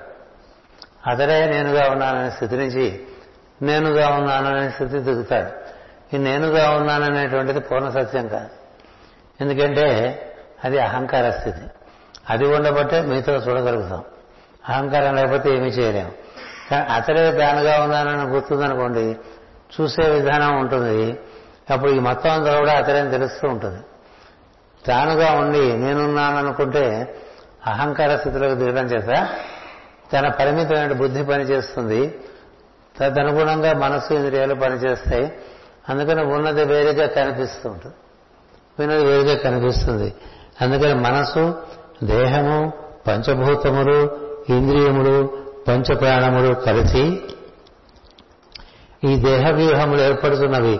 ఇందు దేనిని చూసి తాననుకున్నను జీవి తను తాను చూడలేడు. మనం పొద్దున లేవగానే నేనుగా లేచినా వెంటనే మారిపోతాం. నేనుగా ఉండం. నేను అని నా నామాన్ని జోడించేస్తాను నన్ను. అతడే నేనుని అను అని మన నిజస్థితిని నేను పార్వతీ కుమార్ అని మారి. కదా? అంటే ఏమైంది నీకు? ఒక మట్టి దిగినట్టు. నేను పార్వతీ కుమార్ అనేటువంటిది ప్రపంచానికి సంబంధం. ప్రపంచానికి నువ్వు సంబంధించినప్పుడు నేను నేనే పార్వతీ కుమార్ దానికేం ప్రత్యేకమైనటువంటి అస్తిత్వం లేదు. ఎందుకంటే లోక వ్యవహారానికి నామం కదా? ఈ నేననగానే రూపం చూస్తాం మన రూపం కదా? అది కూడా నేను కాదు కదా నా నుంచి ఏర్పడింది. సో నేను నుంచి ఏర్పడినటువంటి రూపం నేను అనుకుంటున్నాం కదా? నా నుంచి ఏర్పడినటువంటి నామం నేను అనుకుంటున్నాను కదా? నా నుంచి ఏర్పడిన ఈ రూపంకి ఉన్నటువంటి లింగభేదం చేత నన్ను నేను పురుషుడుగా భావన చేస్తున్నాను కదా లేక నన్ను నేను స్త్రీగా భావన చేస్తున్నాను కదా అప్పుడు నేనుగా ఉన్నావా? లేవుగా. నేను పురుషుడని నేను స్త్రీ అని నా పేరు ఇదని నా స్థితి ఇదని ఇలా ఒక్కొక్కటి ఒక్కొక్కటి మనము కానిదంతా మనంగా భావన చేస్తాం. మనం కానిది మనం మనంగా భావన చేస్తాం. అంచేత మనం క్షరత్వంలోకి వచ్చేస్తాం. ఏది మనం కామో ఏది మనకి శాశ్వతంగా మనతో ఉండదో దాంట్లోకి ప్రవేశిస్తామండి. అది చెప్పడానికే కిందటిసారి గంట సేపు చెప్పా. వేషం వేసుకోవటం అని కదా? ఇప్పుడు నువ్వు కూర్చుని అద్దం ముందు నీ వేషం నువ్వే వేసుకుంటున్నావు. నువ్వు కూర్చుని హనుమంతుడు వేషం వేసుకుంటున్నావు అనుకో కదా? లేదా రావణుడు వేషం వేసుకుంటున్నావు అనుకో రాముడు వేషం వేస్తున్నావు అనుకో అద్దం ముందు కూర్చుని ఒక్కొక్క రంగు తీస్తావు పూస్తూ ఉంటావు జులపాలు పెడుతూ ఉంటావు మీసాలు పెడుతూ ఉంటావు ఆ వేషధారణం ప్రకారం అట్లా తయారైపోతావు కదా. లేదా నేను అక్కడ కూర్చోబెట్టి ఓ మేకప్ మ్యాన్ మామూలుగా చొక్కలాగా వేసుకెళ్తే అన్నీ మార్చేసి నేను ఒక హనుమంతుడు గాను ఒక రాముడు గాను ఒక రావణుడు గాను తయారు చేస్తారుగా ఒక భీముడిగా తయారు చేయొచ్చు అంతేకాదు స్త్రీ వేషం కూడా వేయించచ్చు నీకు పురుష వేషం వేయించచ్చు. నువ్వు పురుషులను లోపల తెలిసినా బయటికి స్త్రీగా కనిపిస్తుంటావు? నీవు ఇంత వేషం జరుగుతున్నప్పుడు అద్దంలో చూస్తూ ఉంటే ఎలా మారిపోయావు నువ్వు? ఇప్పుడు నువ్వు ఏదో పేరు పెట్టుకోండి. ఓ రామ రామారావు అని పెట్టుకోండి. ఈ రామారావు గారికి ఓ ఆంజనేయుడు వేషం వేశారు. చూస్తుండగా ఆంజనేయుడిగా తయారైపోయాడు కదా. తాను ఆంజనేయుడు అనుకుంటాడా? వేషం వేసినా తనకి తాను ఆంజనేయుడు కాదు కదా. వేషం వేసినా తనకి తాను రాముడు కాదు కదా. తనకు తానే. తనకు తానే కదా. ఎన్ని రకాలుగా నేను వేషధారణ చేసినా నేనుగానే గుర్తుంటాడు ఒక నటుడికి. అలా మనం నేర్చుకోవాలి. మనం పొద్దున్న లేచిన దగ్గర నుంచి రకరకాల వేషాలు వేస్తుంటాం. వేషాలు వేయటం అంటే మోసం చేయటం కాదు ఇక్కడ. తండ్రి కనబడంగానే కొడుకునే వేషం వేస్తాం. కొడుకు కనబడంగానే తండ్రి వేషం వేస్తాం కదా? ఒక తల్లి ఒక కుమారుడు కనబడితే తల్లి అయిపోతుంది మాతృమూర్తి కదా? అదే భర్త కనబడితే భార్య అయిపోతుంది. తల్లిదండ్రులు కనబడితే కూతురు అయిపోతుంది. అదే నువ్వు కూతురువా నువ్వు భార్యవా నువ్వు తల్లివా బంధువు కనబడితే బంధువు అవుతుంది కదా? పక్కింటి వాడైతే పక్కింటి వాడు అవుతుంది. ఇన్ని రకాలుగా మారుతున్నావు కదా సన్నివేశం బట్టి. కానీ ఇందులో ఏది నువ్వు ఏది నువ్వు ఇప్పుడు మనం ఇంట్లో ఉన్నాం భార్య కనబడ్డది భర్త అవుతావు పిల్లలు కనబడ్డారు తండ్రి అవుతావు తల్లిదండ్రులు కనబడ్డారు కుమారుడు అవుతావు బయటికి వెళ్తావు నీ వృత్తి వ్యాపారాలు బట్టి సంబంధాలు ఏర్పడతాయి కదా. కార్యాలయానికి వెళ్తావు నీ నీ కింద పనిచేసేవారికి అధికారి అవుతావు నీ పైన పనిచేసేవారికి సేవకుడు అవుతావు కదా. ఆటోలో బయలుదేరి అక్కడి నుంచి ఇక్కడికి వస్తావు వస్తే ఏం చేస్తావు? ప్రయాణికుడు అవుతావు అంతేగా? ఆటోలో వస్తున్నప్పుడు ప్రయాణికుడు అవుతావు ఇంకోటి కావు కదా? ఉపన్యాసం చెప్తున్నప్పుడు ఉపన్యాసకుడు అవుతావు వినేప్పుడు శ్రోతవు అవుతావు తినేప్పుడు భోక్త అవుతాడు కదా? అంచేత ఇన్ని రకాలుగా నువ్వు ఒకడే నేను మాట్లాడలే? ఇన్ని మారింది ఎవరు? నేనేగా? అదే నువ్వు అది అయిపోతావా? కానీ ప్రపంచంలో మాకు ఏం దొరుకుతుంది అది అది అయిపోతూ ఉంటాం. ఇప్పుడు మంచి మంచి ఉద్యోగాలు చేసిన వాళ్ళు ఉద్యోగ విరమణ తర్వాత కూడా ఎక్స్ అని పెట్టుకుని పేరు పెట్టుకున్నాడు ఎక్స్ ఎంపీ అంటే ఇప్పుడు కాదనమాట. అదే ఎక్స్ ఐఏఎస్ అంటే ఇప్పుడు కాదని కదా అయిపోయింది ఇప్పుడు? ఇప్పుడు అది కాదు. ఎప్పుడో నేనంటే ఏమిటి ఇప్పుడు నువ్వేమిటి? అట్లా ఎక్స్ ఎక్స్ ఎక్స్ అనుకుంటూ మనందరం వ్యాపారస్తులు వ్యాపారస్తులు అనుకుంటారు. ఉద్యోగస్తులు ఉద్యోగస్తులు అనుకుంటూ ఉంటారు. ఇన్ని రకాలుగా అనుకుంటూ ఉంటాం. మధ్య వయసులో అనుకుంటూ ఉంటాం. వృద్ధులం అనుకుంటూ ఉంటాం. బాలురం అనుకుంటూ ఉంటాం. నేనే ఈ బయట తొడుగుల ప్రకారం మన గురించి మనం నిర్వచించుకుంటున్నప్పుడు మనం ఏం జరుగుతుంది? మనం ఉన్న స్థితి నుంచి జారిపోతాం. ఇదే జారిపోవటం అంటే నేను అనేటువంటి స్థితి నుంచి జారిపోయిన వాడు బావిలో పడిపోయిన వాడిలాగా అయిపోతాడు. బావిలో పడిపోయిన వాడికి చీకటిగా ఉంటుంది. కదా? అంతా చీకటే. ఎందుకు చేత? నేననేది గుర్తు లేకపోవడం చేత. ఈ నేననేటువంటిది గుర్తు వచ్చిందనుకోండి ఇవన్నీ మాయమైపోతాయి. నేననేది గుర్తు లేకపోతే ఒకటి తీసినా ఇంకోటి ఉంటుంది. అది తీస్తే ఇది తీస్తే ఇది మరొకటి అట్లా ఉంటుంది. అంచేతనే చాలామంది ప్రధానంగా వారు ఏ కార్యముల్లో ఎక్కువగా నిమగ్నమై ఉంటారో వారు దానిగానే భావన చేస్తూ ఉంటారు. ఇప్పుడు ఒక ఒక బోధకుడు ఉన్నాడు అనుకోండి ఇప్పుడు నాగా నాలాగే ఇట్లా బోధన చేస్తుండేవాడు తను తన బోధకుడు అనుకుంటాడు తప్పదు. తను తన బోధకుడు కాదు కదా అతడు నేను నేనైనా నేను. బోధన అనేటువంటిది ఒక కార్యం. మీరు టీచర్ అండి అంటే అవునంటాడు కాదు.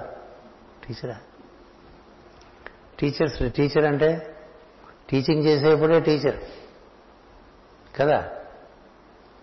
ఓ టీచర్ స్టూడెంట్ ఎప్పుడు రిలేషను ఓ వినేవాడో చెప్పేవాడు ఉన్నప్పుడు కదా?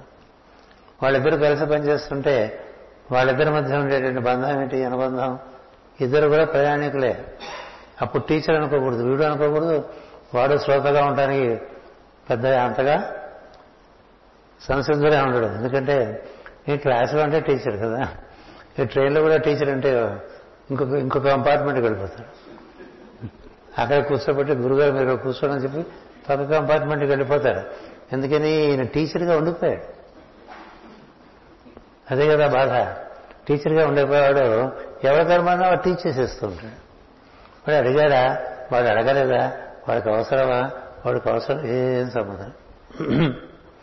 అట్లాగే కొంతమంది నేను చూశాను చాలామంది చెప్పడం బాగా అలవాటు ఉంటుందండి వాడు ఈ వెళ్ళిన దగ్గర నుంచి వాళ్ళే మాట్లాడుతూ ఉంటారు. మనం మాట్లాడడానికి ఉండదు. ఎందుకంటే వాడు చెప్పటం అలవాటు. అంతా మాట్లాడేసి చాలా బాధ జరిగింది కదా ఇవాళ మనకు అంటాడు. వాడికి వాడికి బాగా జరిగింది. ఎందుకంటే వాడు లోపల ఉండే విషయాలన్నీ బయటకు వెళ్ళిపోయినా వాడికి రిలీఫ్ వచ్చేసింది. అవతల వెంటనే కూడా ఉన్నాడు. వాడి సంగతి అందుకని డేల్ కార్నజీ అనే బుక్లో ఆయన మాట రాశాడు. ఎవరు మంచి కన్వర్సేషనలిస్ట్ అంటే ఎవరు బాగా వినగలిగితే వాడే కన్వర్సేషనలిస్ట్ అన్నాడు. ఏమిటి కన్వర్షన్ అంటే ఈ మాట్లాడేవాడి మాటలన్నీ వినేసి వాడికి ప్రశాంతత కలిగిస్తాడు. ఎవరు వినకపోతే వీడనైపోతాడు కదా? అందుకని కన్వర్సేషన్లో వినేవాడు వికాసం చెందుతాడో మాట్లాడేవాడు వాడు ఆయాసం తెలుసుకుంటాడు అంత అయిపోయిన తర్వాత కూడా ఆ విన్నవాడు చాలా బాగా చెప్పారండి మంచి సమయం బాగా గడిచిందని వాడని లోపల వీడు మాట్లాడేస్తాడు. చాలా బాగా జరిగింది. ఎందుకంటే వీడికి రిలీఫ్ వచ్చేసింది కాబట్టి. ఇట్లా ఏ విషయమైనా తీసుకోండి మనం ఏ పని చేస్తుంటామో నేనుగా ఆ పనిలో ఉండకుండా ఆ పనిగా మారిపోతుంది. ఇప్పుడు ఆఫీస్కి వెళ్ళామనుకోండి నేను ఆడిటర్ అనుకున్నాను అక్కడ ఆడిటింగ్ చేసేంతసేపు నువ్వు ఆడిటర్ కదా? మిగతా అప్పుడు ఇంటికి వచ్చి నేను ఆడిటర్ అంటే ఎవరు ఒప్పుకుంటారు? ఎవరు ఒప్పుకోరు కదా? అట్లాగే ఒక కాలం బట్టి ఒక దేశం బట్టి ఓ సన్నివేశం బట్టి నీకు ఒక తాత్కాలికమైనటువంటి పాత్ర ఒకటి ఏర్పడుతూ ఉంటుంది. అది నువ్వు కాదు. అది గుర్తుండకపోవడం వల్ల ఈ మనసు ఇంద్రియములు శరీరము ఈ మూడుట్లోకి దిగజారిపోవటం. ఇలా దిగజారిపోయిన వాడు గుణాలు ఎత్తుకుపోతాడు అని చెప్తున్నాడు. అది ఒక పద్యంగా చెప్పాడు. ఇన్ని విధములైన పేర్లను వ్యూహములను నిర్వహించుటకు నిరూపించుటకు మనసు ఏర్పడినది. దానిచే గమనింపబడినది స్మరింపబడినవి అగు విషయములు అనుభవింపబడుచుండను. అందు స్మరింపబడినవి మళ్ళా మళ్ళా తొలగిపోవచ్చుండను గమనించినవి స్మరించినవి ఉన్నప్పుడే మనసు ఉండును. అది తొలగినప్పుడు మరల కొత్త గమనిక కలుగు లోపల మనసు ఉండదు అంటే ఒక విషయాన్ని గుర్తించాం. ఆ విషయం నుంచి మళ్ళీ ఇంకో విషయంలోకి ప్రవేశిస్తాం. ఇందులోంచి అందులోకి ప్రవేశించే లోపల ఏముండదు? ఇప్పుడు నువ్వే ఉంటావు. కదా? మనం ఒక కార్యక్రమంలోంచి ఇంకో కార్యక్రమంలోకి ఇంకో కార్యక్రమంలోంచి మరో కార్యక్రమంలోకి అలా ప్రవేశిస్తూ ఉంటాం రోజంతా. ఆ కార్యక్రమం అయిపోతూ అయిపోతూ ఉంటాం ఆ సమయం కదా? కార్యక్రమానికి కార్యక్రమానికి మధ్య మనసు ఉండదు. ఎందుకని? దానికి పని లేదు. ఇంద్రియాలకి పని లేదు. శరీరానికి పని లేదు. మళ్ళీ కొత్త పని మొదలు పెట్టామనుకోండి మళ్ళీ మనసు దానికి తోడ్పాటుగా ఇంద్రియాలు శరీరం. అందుకే పనికి పనికి మధ్య నువ్వు ఉంటావు. చినుక్కి చినుక్కి మధ్య నకులుడు ఉంటాడని చెప్పినట్టు. చినుక్కి చినుక్కి మధ్య నకులుడు ఉంటాడట. భావానికి భావానికి మధ్య మనం ఉంటాం. మేఘానికి మేఘానికి మధ్య ఆకాశం ఉంటుంది కదా? అందుకని రెండింటి మధ్య చూడమని చెప్తారు రెండింటి మధ్య చూడటమే యోగం. రెండు దీపాలు పెట్టుకుని రెండు దీపాల మధ్య ఉండేటువంటి దేవతా ప్రతిమను చూడమంటారు. ఆయన మొహం మీద అడ్డంగా పెట్టమని చెప్పరు ఎవరు ఓ దేవత మూతి పెట్టి సరిగ్గా వాళ్ళ పాదాల దగ్గరే ఓ దీపం పెట్టి చిమ్మిని పెట్టామనుకోండి ఆయన వద్దాం అనుకోండి ఎట్లా వస్తారండి బయటికి? చెప్పండి. నువ్వు నువ్వు అడుగు పెడదామంటే ఎదురుకుండా ఒక అగ్నిశిఖ ఉందనుకోండి ఎట్లా పెడతా అక్కడ అందుకనే మన పెద్దవాళ్ళు రెండు దీపాలు పెట్టండి అటు ఇటు. ఆ మధ్య ఉండేటువంటి వలయం ఉంది. అదంతా తేజోమయంగా ఉంటుంది. అందులో నీకు దైవం గోచరిస్తాడని అటొక దీపం ఇటొక దీపం పెట్టుకోమన్నారు ప్రతిమకి. మనం ఏం చేస్తాం? ఒకటి పెడతాం. నువ్వు ఇంకా ఆయన ఎక్కడికి పోలేడు కదా? అక్కడ వలయం ఏర్పడదు.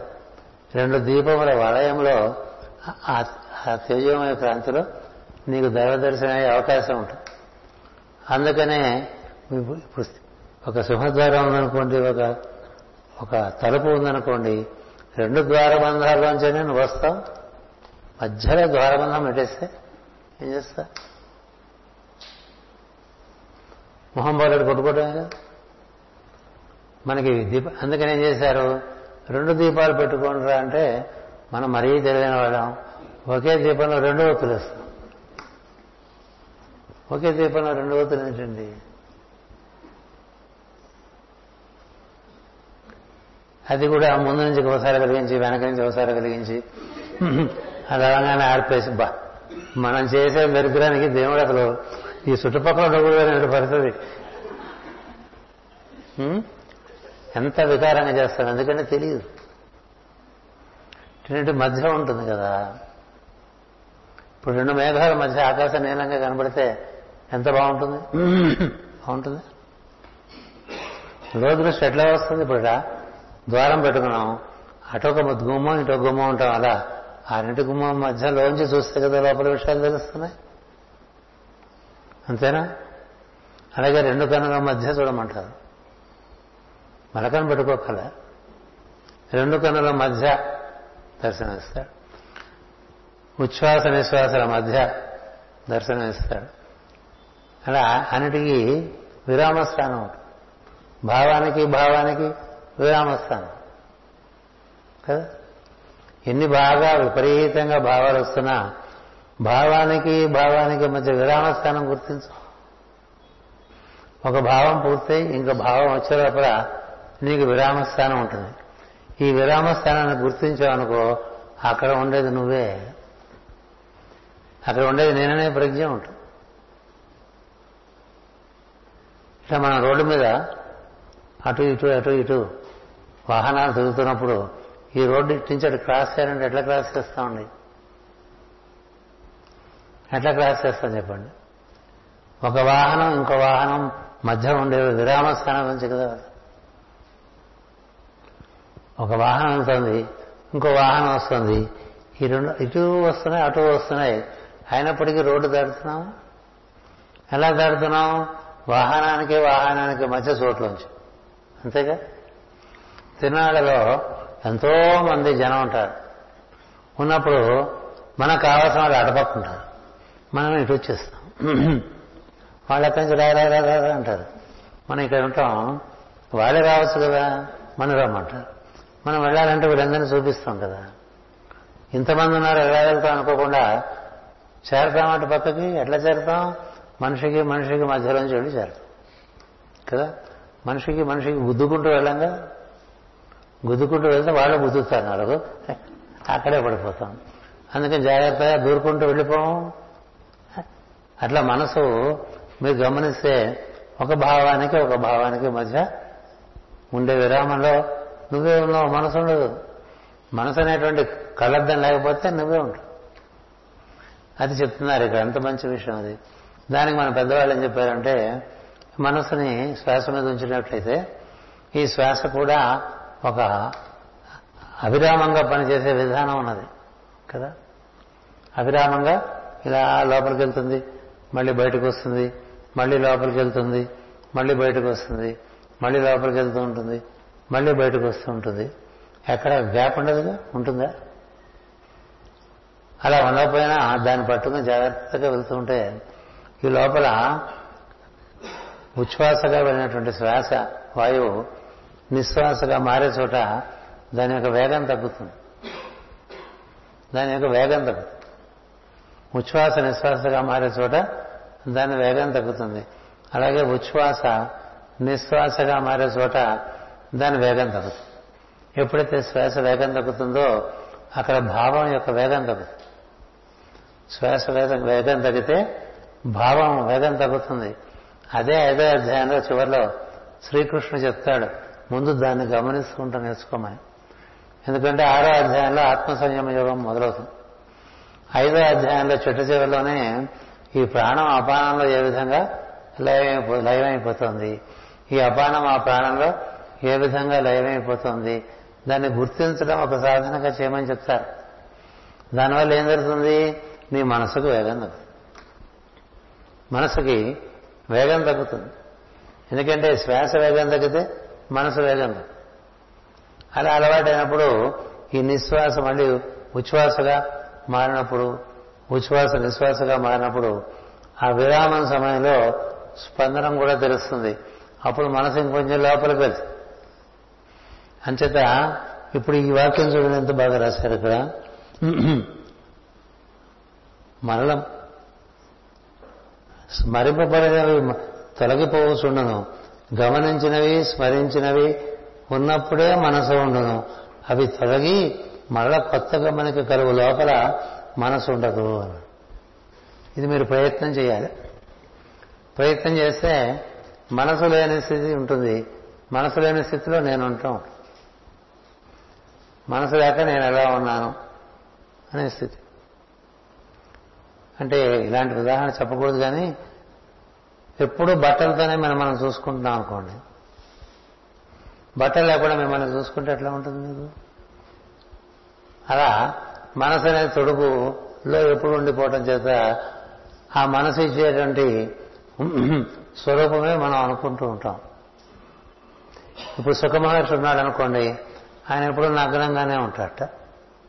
అంటే అర్థం ఏంటి బట్టలు వేసుకోవడం కాదు భావం అనేటువంటి వస్త్రం ధరించాడు. భావము అనే వస్త్రం లేనప్పుడు నేనే ఉంటాను కదా?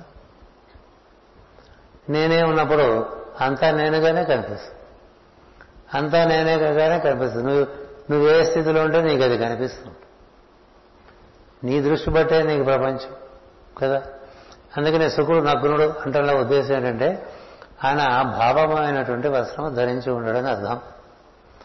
ఆ స్థితికి చేరుకోవడం కోసమే గోపికలు కూడా చాలా తపన చెందుతూ ఉంటారు. ఎందుచేతంటే వస్త్రాపహరణం అంటే మనోహరణమే అక్కడ. ఈ మనోహరణం జరిగితే ప్రతి జీవి తనకు తానే ఉంటాడు. ఎదుటివాడు దేవుడిగా కనిపిస్తుంటాడు తానుగా అన్నవాడికి ఎదుటి వ్యక్తిలో ఉండేటువంటి ఈశ్వర దర్శనం అవుతూ ఉంటుంది. అందుకనే ప్రతి గోపికకి ఇంకొక గోపిక కృష్ణుడు. ఎందుచేత మనసునే పొరలేకపోవటం చేత అందుకని మనసునే పొరలోకి దిగితే వేరేగా కనిపిస్తుంది. ఇప్పుడు ఇదే బిల్డింగ్లోకి మనం వచ్చామనుకోండి ఇక్కడ చూసేవాళ్ళని బట్టి కనిపిస్తూ ఉంటాయి. చూసేవాళ్ళని బట్టి. అది మన బట్టి మనకి ఒక్కొక్కరికి ఒక్కొక్క రకం. ఇక సివిల్ ఇంజనీర్ వస్తే ఈ కాలమ్స్ ఎలా వేశారు? ఎంత సిమెంట్ లోడ్ అయింది ఎంత ఐరన్ లోడ్ చేసి ఉంటారు ఇంత పెద్ద రూఫ్ సపోర్ట్ లేకుండా వేయటానికి ఎంత బలం పెట్టి ఉంటారు ఈను ఇవన్నీ చూస్తా కదా? అలాగే ఇంకొక ఎలక్ట్రికల్ ఇంజనీర్ వచ్చాడు అనుకోండి ఇక్కడ ఎలక్ట్రికల్ కనెక్షన్స్ ఎట్లా ఉన్నాయి? ఫ్యాన్లు ఎట్లా పెట్టారు? లైట్లు ఎట్లా పెట్టారు? ఇంతకన్నా ఏమైనా బాగా పెట్టచ్చా? ఎయిర్ కండిషనింగ్ ఇంతకన్నా బాగా చేయొచ్చా అవన్నీ చూస్తాం. ఒక ఆర్కిటెక్ట్ వచ్చాడు అనుకోండి ఈ పెట్టిన కిటికీలు తలుపులు గాలి సరిగా పారేట్టు వెలుగులు సరిగా లోపల ప్రవేశించేట్లు ఎట్లా ఏర్పాటు చేశారో ఆ దృష్టితో చూస్తాడు అట్లాగే ఒక నాపరాళ్ళు అమ్ముకునేవాడు ఉన్నాడు అనుకోండి. ఇక్కడ ఎన్ని రాయ వేశారో చూసుకుంటాడు. పాలరాయ నాపరాయ ఇంకో రాయ మరో రాయ కదా? అలాగే ఇక్కడ ఒక భక్తుడు వచ్చాడు అనుకోండి.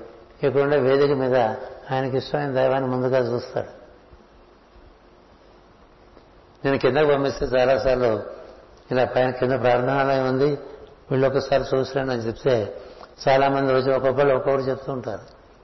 చూశారంటే చూశారండి బాగుందంటే బాగుంది. ఏం బాగుందంటే హనుమంతుడు బాగున్నాడు కొంతమంది హనుమంతుడు బాగున్నాడంటారు కొంతమంది అమ్మవారు బాగున్నాడు అంటారు కొంతమంది శ్రీదేవి రూపం బాగుందంటారు. ఇట్లా రకరకాలు చెప్తారు. దేని బట్టి? నీ దృష్టి బట్టి. కదా? ఇవన్నీ కాక ఇక్కడ చోటు ఉంది కదా. అది ఎవరో చూడలేరు.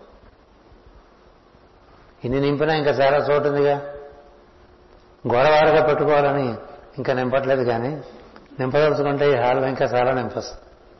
కదా ఎన్ని వస్తువులు చేరిస్తే అన్ని వస్తువులే కనిపిస్తుంది తప్ప చోటు కనపడదు కదా. ఇన్ని వస్తువులు ఉన్నా ఇన్ని వస్తువులు లేకపోయినా ఎప్పుడు ఉన్నది చోటేగా? మరి చోటు చూస్తే మనసు మాయమైపోతుంది అందుకనే భావములు భావన మధ్య మనసు ఉండదు అని చెప్పినది పెద్ద ధ్యానవాక్యం. అది ప్రయత్నం చేసి చూడొచ్చు. లేదా మన కుదిరితే శ్వాస శ్వాస మధ్య చూడొచ్చు. స్పందనం స్పందన మధ్య చూడొచ్చు. ఈ మధ్య చూడటమే యోగం. అన్ని మధ్యలోనే పెట్టారండి. రెండు కళ్ళ మధ్యలో మూడో కన్ను పెట్టారు. రెండు నాసాపటముల మధ్య నాసాగ్రంలో భూమధ్యం అని అక్కడ ఒక కీలకమైన స్థానం పెట్టారు వెలుగు చూడటానికి. గాలి పీలుస్తూ అక్కడ వెలుగు చూడొచ్చు. అలాగే కింది దవడ పై దవడ మధ్యలోంచి లోపల వేసే విషయాలని ఓ మార్గం పెట్టారు కదా. మధ్యలోనే ఉంటాను నేను. బృహస్పతి సరస్వతి వింటం చెప్పటం రెండింటి మధ్య నాదాన్ని వినే విధానం పెట్టారు. మనకుండే షట్చక్రములు షట్పద్మములు అన్ని మధ్యస్థానంగానే ఉంటాయి అటుపక్క ఒకటి ఇటుపక్క ఒకటి ఉండవు కదా. నిట్టనిరుగా మన వెన్నెముకలో ఉన్నటువంటి సుషుమ్న నాడిలో అన్నీ ఏర్పాటు అయినాయి అవి మధ్యస్థానం. అక్కడ చేరితే వాటి యొక్క సమన్వయం జరిగి వాటి యొక్క పరిపూర్ణమైన అనుభూతి ఉంటుంది తప్ప అవి ఉన్నట్టుగా భావన ఉండదు. విశుద్ధిలో ఆకాశము హృదయంలో వాయువు అలాగే స్వాధిష్టానం మందు అగ్ని మణిపూరక మందు జలము మూలాధార మందు పృథివీ ఇవన్నీ సమపాలలో ఉండాలి. మనకు ఉండకపోవటం కారణం ఏంటంటే వాటి ఎందు మన దృష్టి వర్తనం ఉండకపోవటం వల్ల అవి అలాగా పద్మములుగా కాక చక్రములుగా ఉండిపోతాయి. మనకి తిప్పలు కలిగిస్తూ ఉంటాయి. తిప్పలు మనం ఏర్పాటు చేసుకున్నాం. వాటిని ఎట్లా వినియోగించగలో తెలియక. అందుచేత ఇట్లా మనం అతడే నేను అనే స్థితి నుంచి అహంకారంలోకి దిగి వచ్చి అక్కడి నుంచి మనసులోకి రాగానే అవి ఇవి భావాలు మనకు కలుగుతున్నప్పుడు మనం భావలోకంలోనే ఉంటాం మనలోకంలోనే ఉంటాం. గంటకు మించి ఏమి ఉండదు. ఇంకా ఆవేశ ఆవేశాలు వస్తే ఇంకో మెట్టు దిగుతూ ఉంటాం. ఇమోషనల్ ప్లేన్ అంటాం. ఎక్కువ కోరికలు ఉండి అవి తీరకపోతే ఆ ఇమోషనల్ ప్లేన్లోకి వెళ్ళిపోతాం. మరీ బొత్తిగా బయటే ఉండేవాళ్ళు కూడా చాలామంది ఉంటారు. ఈ శరీరమే అది అంతా అనుకునే వాళ్ళు ఉంటారు. అలా మారిపోతూ ఉంటారు. అంచేత ఇంతమంది జీవులు ఉన్నప్పటికీ ఎవరి లోకం వాళ్ళదండి? ఎవరి లోకం వాళ్ళది? ఒకటే లోకంలో అందరం అన్నా ఒక్కొక్క లోకం వాడి వాడిగా ఉంటుంది. అదే ఎవడి గోల వాడిదంటూ ఉంటాం కదా. వాళ్ళ లోకం ప్రకారం వాడు చూస్తుంటాడు. ఈ రోడ్డు మీద వెళ్తున్నాం అనుకోండి ఒక్కొక్కళ్ళకి వాళ్ళ వాళ్ళ దృష్టి బట్టి అక్కడ ఉండే విషయాలు స్పృశిస్తూ ఉంటాయి. జీవితంలో అన్ని విషయాలు అంతే. అందుకని వీటన్నిటికీ ఏమిటి కారణం? నీ మనస్సు కారణం. మనసుకి ఏమిటో ప్రధానం అంటే భావం. ఈ భావానికి భావానికి మన మాట మాటికి అవి సూచనవి విన్నవి అని గుర్తుపెట్టుకుంటాం. ఇవి గుర్తున్నంతసేపు మన లోకంలో ఉంటాం. ఇవి గుర్తులేవనుకోండి అప్పుడు ఎట్లా ఉంటావు? మనసు లేని స్థితిలో ఉంటావు. ఆ మనసు లేని స్థితిలో నువ్వు ఉండటం అనేది జరుగుతుంది. అవి తొలగి మరల కొత్తవి గమనికి వెలుగులోపన మనస్సు ఉండదు. కేవలం జ్ఞాన స్వరూపమై తానే ఉండును. అది ఆత్మ అందరు. ఆ స్థితి అనుభవం పొందినప్పుడు సమాధి ఉండును. అందు నిర్మలత్వము అనుభవింపబడుచుండును. దానికి స్థానము కలుగు చేయనిదియే హంస స్వరూపముకు నీతత్వము. అటు నీకు నమస్కారం ఇప్పుడు ఈ హంస లోపల అది ముచ్చుకోలు విడుచుకోలు ముచ్చుకో ముడుచుకోలు విడుచుకోలుగా జరుగుతూ ఉంటుంది. కదా? ఒక తెలుసుకుంటుంది. మళ్ళీ మూసుకుంటుంది. మళ్ళీ తెరుచుకుంటూ ఉంటుంది. మళ్ళీ మూసుకుంటూ ఉంటుంది. మళ్ళీ తెరుచుకుంటూ ఉంటుంది. మళ్ళీ మూసుకుంటూ ఉంటుంది. ఈ తెరిచి మూసే లోపల ఈ మూసుకుని తెరిచే లోపల ఆ విరామంలో చూడటం హంస దర్శనం. అది హంస దర్శనం. హంస శివ సోహం అంటూ ఉంటాం కదా. అదే శివుడు. అదే నేను అని చెప్పే మంత్రం అది. అహంస అహంస హంస హంస శివ అది శివము. సోహం హంస శివ సోహం. ఆ శివశబ్దంగా మనకి అలా ముచ్చుకోలు విడుచుకోలుగా కనిపిస్తున్న దాంట్లో నన్ను నేను దర్శనం చేసుకుంటున్నానని చెప్పే మంత్రం అది. హంస శివ సోహం అని. దాని గురించి అడవకూడదు. దాని గురించి భావన చేయాలి. మనకి కొన్నిటికి విశుద్ధి చాలా ముఖ్యం. కొన్నిటికి విశుద్ధి అనవసరం. అవసరం లేదు. హంస శివ సోహం అనే భావన చేసుకునేప్పుడు భావన ఎందు మనం ఉండాలి తప్ప కంఠధ్వని ఎందు మనసుకు స్థానం భూమధ్యం ఆరో స్థానం. కంఠానికి ఐదవ స్థానం ఆకాశ స్థానం. అంచేత అతడే నేను అహంస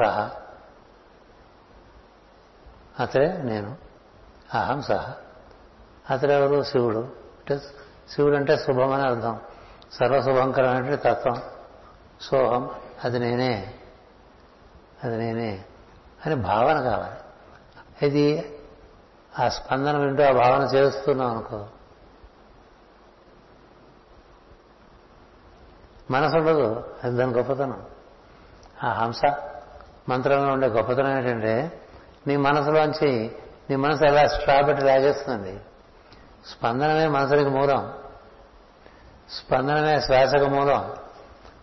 అందుకని మూలంలోకి మనసు వెళ్ళిపోవటం చేత నీవు హంసధ్వని వింటూ ఉన్నప్పుడు నీకు నువ్వు గుర్తు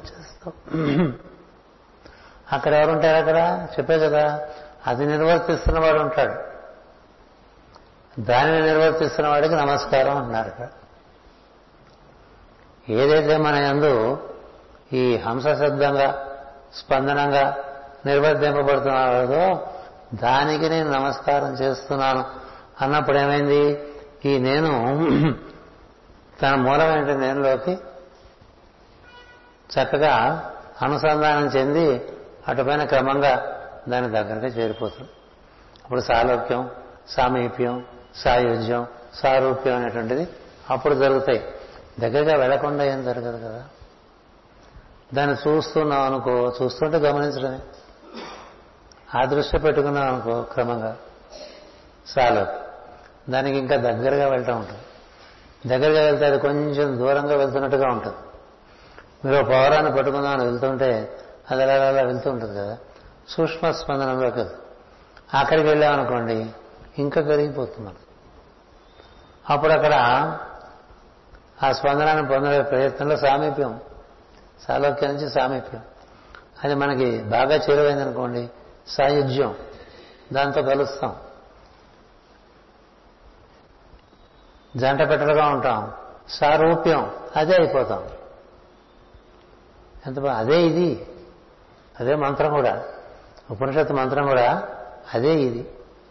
ఇదే అది. ఓమితి ఏ తత్ అంటారు. అందుకని ఇది అదైపోవాలనా అది ఇదైపోవాలనా హంస మార్గం అన్న అలాంటి హంస మార్గం గురించి దక్షుడు లోపల హంసస్వరూపుడైన దైవాన్ని దర్శనం చేసినప్పుడు ఇదో నాలుగవ స్థుతిగా ఈ విధంగా చెప్పాడు. పై తరగతిలో మళ్ళీ మరొక విషయం నెమ్మదిగా అర్థం చేసుకుందాం. నారాయణ చేరడం ముఖ్యంగానే భాగవతం షష్ట స్కందం ఎంత తొందరగా అయిపోతుంది అనేది ప్రధానం కాదు కదా. ఈ భావం మనలో బాగా పెరగాలి. దీని గురించినటువంటి భావన బాగా చింతన దైనందిన దినచర్యలో ఎంత ఎక్కువ జరుగుతుంటే అంత మనకి ఇది సిద్ధిస్తూ ఉంటుంది. స్వస్తి ప్రజాభ్య పరిపాలయంతాం. న్యాయేన మార్గేణ మహీమహేషా. గోబ్రాహ్మణేభ్య శుభమస్సు నిత్యం. లోకా సమస్తా సుఖినో భవంతు. లోకా సమస్తా సుఖినో భవంతు. లోకా సమస్తా సుఖినో భవంతు. ఓం శాంతి.